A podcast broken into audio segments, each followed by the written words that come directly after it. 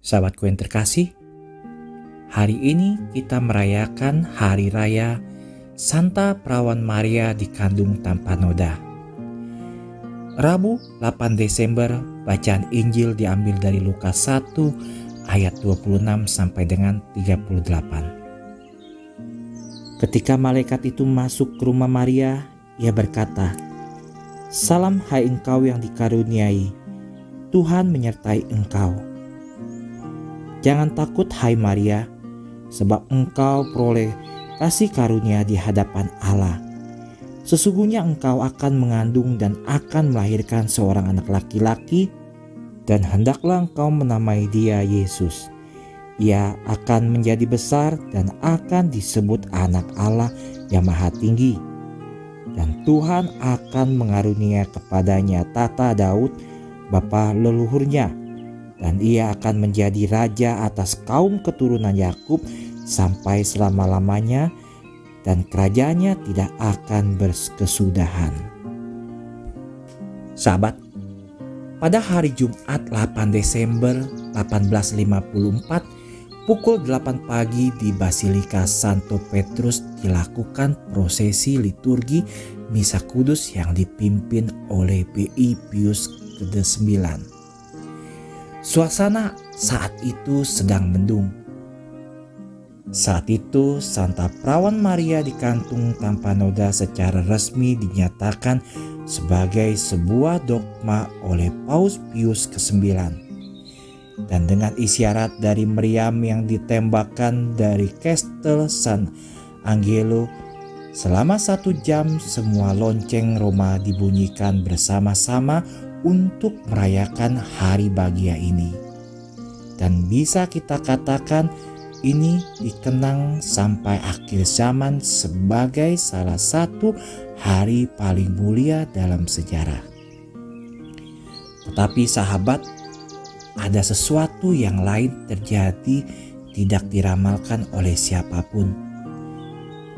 Selama mengumumkan hikmat sinar matahari menembus awan dan melintasi jendela kaca patri dan menerangi wajah paus. Semuanya berinang air mata sahabatku. Semua orang melihat cahaya itu tetapi tidak ada yang bisa menjelaskan bagaimana sinar matahari itu bisa mencapai tepat di mana paus berada. Bapak suci menafsirkan sinar ini adalah sebagai konfirmasi atas tanda dari surgawi.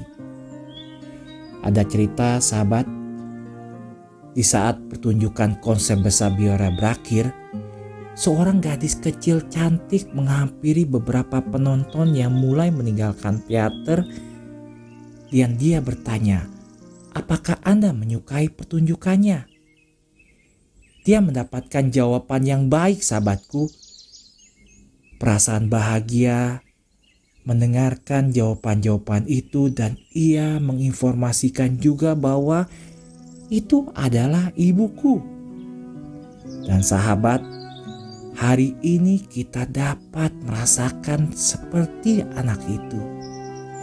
Ketika jutaan malaikat, orang suci, jiwa suci, dan orang-orang merayakan hari raya Santa Perawan Maria dikandung tanpa dosa. Ini adalah mahakarya Tuhan tertinggi yang maha kuasa, yang paling dicintai, paling dikagumi, paling dipuja, paling disayangi, paling dihargai, paling mengesankan, paling luar biasa, paling agung. Bersukacitalah, dia adalah ibumu. Terberkatilah kemuliaanmu, semoga diberkati selamanya. Tuhan sangat senang dengan keindahan karyanya ini yang begitu agung. Bunda Maria harapan kita dan tata kebijaksanaan, doakanlah kami.